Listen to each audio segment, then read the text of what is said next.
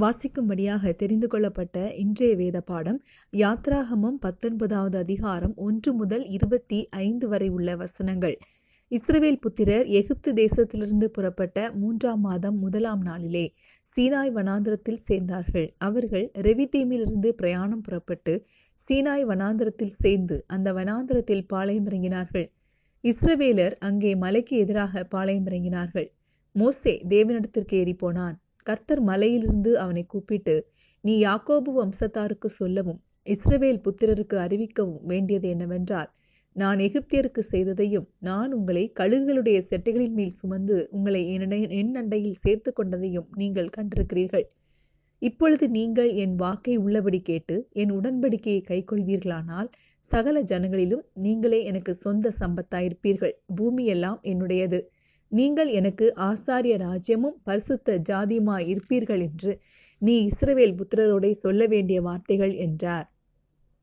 மோசே வந்து ஜனங்களின் மூப்பரை அழைப்பித்து கர்த்தர் தனக்கு கற்பித்த வார்த்தைகளை எல்லாம் அவர்களுக்கு முன்பாக சொன்னார். அதற்கு ஜனங்கள் எல்லாரும் ஏகமாய் கர்த்தர் சொன்னவைகளை எல்லாம் செய்வோம் என்று பிரதியுத்தரம் சொன்னார்கள்.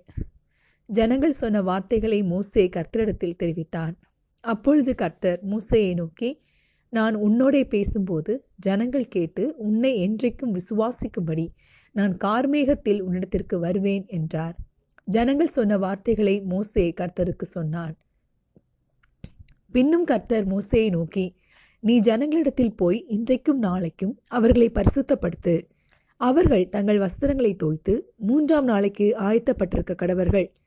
மூன்றாம் நாளில் கர்த்தர் சகல ஜனங்களுக்கும் பிரத்யட்சமாக சீனாய் மலையின் மேல் இறங்குவார். ஜனங்களுக்கு சுற்றிலும் நீ ஒரு எல்லையை குறித்து. அவர்கள் மலையில் ஏறாத படிக்கும் அதன் அடிவாரத்தை தொடாத படிக்கும் எச்சரிக்கையாயிருங்கள் என்று அவர்களுக்கு சொல். மலையை தொடுகிறவன் எவனும் நிச்சயமாகவே கொல்லப்படுவான். ஒரு கையும் அதை தொடலாகாது. தொட்டால் நிச்சயமாக கல்லறியுண்டு அல்லது ஊடுருவையுண்டு சாக வேண்டும். மிருகமானாலும் சரி மனிதனானாலும் சரி உயிரோடே வைக்கப்படலாகாது. எக்காலம் நெடுந்தொனியாய் தொனிக்கையில் அவர்கள் மலையின் அடிவாரத்தில் வரக்கடவர்கள் என்றார். மூசே மலையிலிருந்து இறங்கி ஜனங்களிடத்தில் வந்து அவர்களை பரிசுத்தப்படுத்தினான். அவர்கள் தங்கள் வஸ்திரங்களை தோய்த்தார்கள். அவன் ஜனங்களை நோக்கி மூன்றாம் நாளுக்கு ஆயத்தப்பட்டிருங்கள் மனைவினிடத்தில் சேராதிருங்கள் என்றான். மூன்றாம் நாள் விடியற் காலத்தில் இடி முழக்கங்களும் மின்னல்களும் மலையின் மேல் கார்மேகமும் மகாபலத்தை எக்கால சத்தமும் உண்டாயிற்று. பாளையத்திலிருந்த ஜனங்கள் எல்லாரும் நடுங்கினார்கள். அப்பொழுது ஜனங்கள் தேவனுக்கு எதிர்கொண்டு போக மூசே அவர்களை பாளையத்திலிருந்து புறப்பட பண்ணினான். அவர்கள் மலையின் அடிவாரத்தில் நின்றார்கள். கர்த்தர் சீனாய் மலையின் மேல் அக்கனியில் இறங்கினபடியினால் அது முழுவதும் புகைக்காடாயிருந்தது. அந்த புகை சூளையின் புகையைப் போல எழும்பிற்று. மலை முழுவதையும் அது மிகவும் அதிர்ந்தது. எக்கால சத்தம் வரவரை மிக பலமாக துணித்தது மூசே பேசினான். தேவன் அவனுக்கு வாக்கினால் மறுமொழி கொடுத்தார். கர்த்தர் சீனாய் மலையிலுள்ள கொடிமுடியில் இறங்கின போது கர்த்தர் மோசையை மலையின் கொடுமுடியிலே வரவழைத்தார். மோசே ஏறி போனான் அப்பொழுது கர்த்தர் மோசையை நோக்கி ஜனங்கள் பார்க்கிறதற்கு எல்லையை கடந்து கர்த்தரிடத்தில் வராதபடிக்கும் அவர்களில் அநேகர் அழிந்து போகாதபடிக்கும் நீ இறங்கி போய் அவர்களை உறுதியாக எச்சரி. கர்த்தரின் சமூகத்தில் வருகிற ஆசாரியர்களும் கர்த்தர் தங்களுக்குள்ளே சங்காரம் பண்ணாதபடி தங்களை பரிசுத்தப்படுத்திக் கொள்ள வேண்டும் என்றான். அப்பொழுது மோசே கர்த்தரை நோக்கி மலையை சுற்றிலும் எல்லை குறித்து அதை பரிசுத்தப்படுத்துங்கள் என்று தேவரீர் எங்களை உறுதியாக எச்சரித்திருக்கிறீர். ஆகையால் ஜனங்கள் சீனாய் மலையின் மேல் ஏறி வர மாட்டார்கள் என்றான். கர்த்தர் மோசையை நோக்கி நீ இறங்கிப்போ பின்பு நீயும் ஆரோனும் கூடி ஏறி வாருங்கள். ஆசாரியர்களும் ஜனங்களும் கர்த்தர் தங்களுக்குள்ளே சங்காரம் பண்ணாதபடிக்கு எல்லையை கடந்து கர்த்தரிடத்தில் வராதிருக்க கடவர்கள் என்றார். அப்படியே மோசே இறங்கி ஜனங்களிடத்தில் போய் அதை அவர்களுக்கு சொன்னான். அமேன் கிறிஸ்துவுக்குள் அன்பானவர்களே இன்றைக்கு நம்முடைய சிந்தனைக்காக நாம் எடுத்துக்கொண்ட வசனம் யாத்ராகமம் புஸ்தகம் பத்தொன்பதாவது அதிகாரம் ஐந்தாவது வசனம். இப்பொழுது நீங்கள் என் வாக்கை உள்ளபடி கேட்டு என் உடன்படிக்கையை கைக்கொள்வீர்களானால் சகல ஜனங்களிலும் நீங்களே எனக்கு சொந்த சம்பத்தாயிருப்பீர்கள். பூமியெல்லாம் என்னுடையது.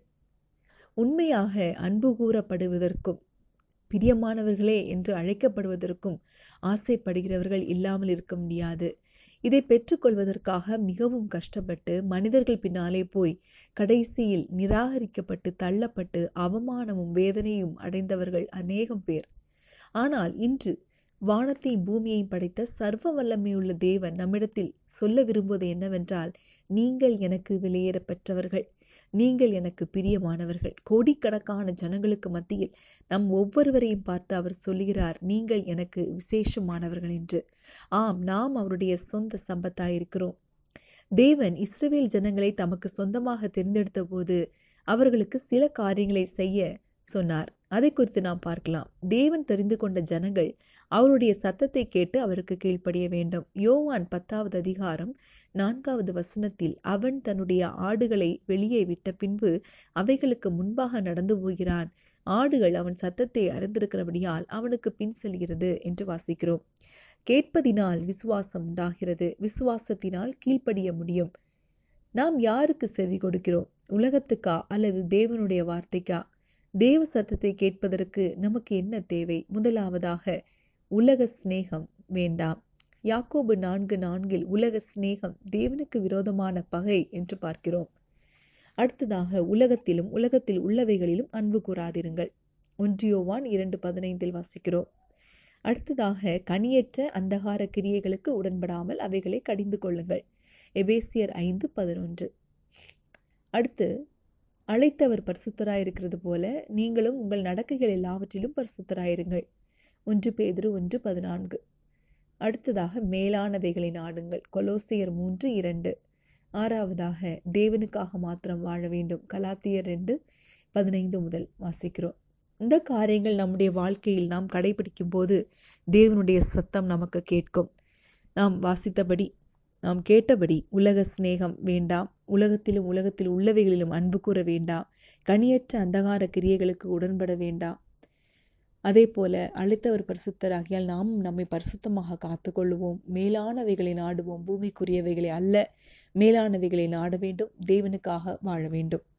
நாம் இப்படி நடக்கும்போது அவருடைய சொந்தம் என்கிற முத்திரையை நாம் பெறுகிறோம். இஸ்ரேவேல் ஜனங்களிடத்தில் சீனாய் மலையின் மேல் வைத்து தேவன் உடன்படிக்கையையும் நியாயப்பிரமாணத்தையும் கொடுத்தார். இதனால் அவர்கள் மற்ற ஜனங்களை விடவும் வித்தியாசமானவர்களாக காணப்பட்டார்கள். எனவே ஏனென்றால் அவர்கள் வேறு பிரிக்கப்பட்ட ஜனங்கள்.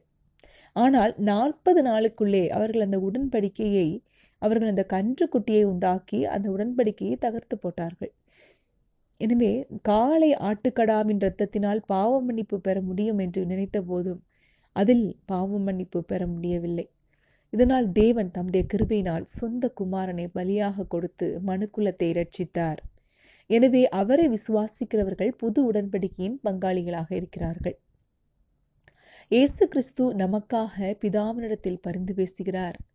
அவர் நம்மை தேவனோடு இணைக்கிறார். ஏனென்றால் நம்முடைய பாவங்கள் இயேசுவின் இரத்தத்தினால் மன்னிக்கப்பட்டது. நாம் தேவனோடு உள்ள உறவில் அவர் மகிழச் செய்தார். நாம் தேவனுடைய பிள்ளைகளாய் காணப்படுகிறோம். இயேசு கிறிஸ்து நமக்கு செய்த நன்மைகளை நினைத்து நாம் அவரை துதிப்போம். தேவனுக்கு சொந்தமானவர்களாக நாம் நம்முடைய சமர்ப்பணத்தையும் நம்மை நாமே தேவனிடத்தில் நாம் ஒட்டு கொடுப்போம் நம்மை சமர்ப்பித்து கொடுப்போம். யாத்ராகமம் பத்தொன்பது பதினொன்றில் சொல்லப்பட்டபடியே நாம் தேவனுக்காக ஆயத்தமுள்ளவர்களாக காணப்பட வேண்டும் என்று தேவன் விரும்புகிறார். நம் ஒவ்வொருவருடைய இதயபூர்வமான சமர்ப்பணத்தை தேவன் எதிர்பார்க்கிறார். அவர் நம்மை இவ்வளவு இவ்வளவாய் நேசிக்கிறார். எவ்வளவு அதிகமாய் நேசிக்கிறார். நாமும் அதே போல நம்முடைய அன்பை அவருக்கு காண்பிப்போமா? நம்மை சமர்ப்பித்து கொடுப்போம். நாம் ஜெபிக்கலாம்.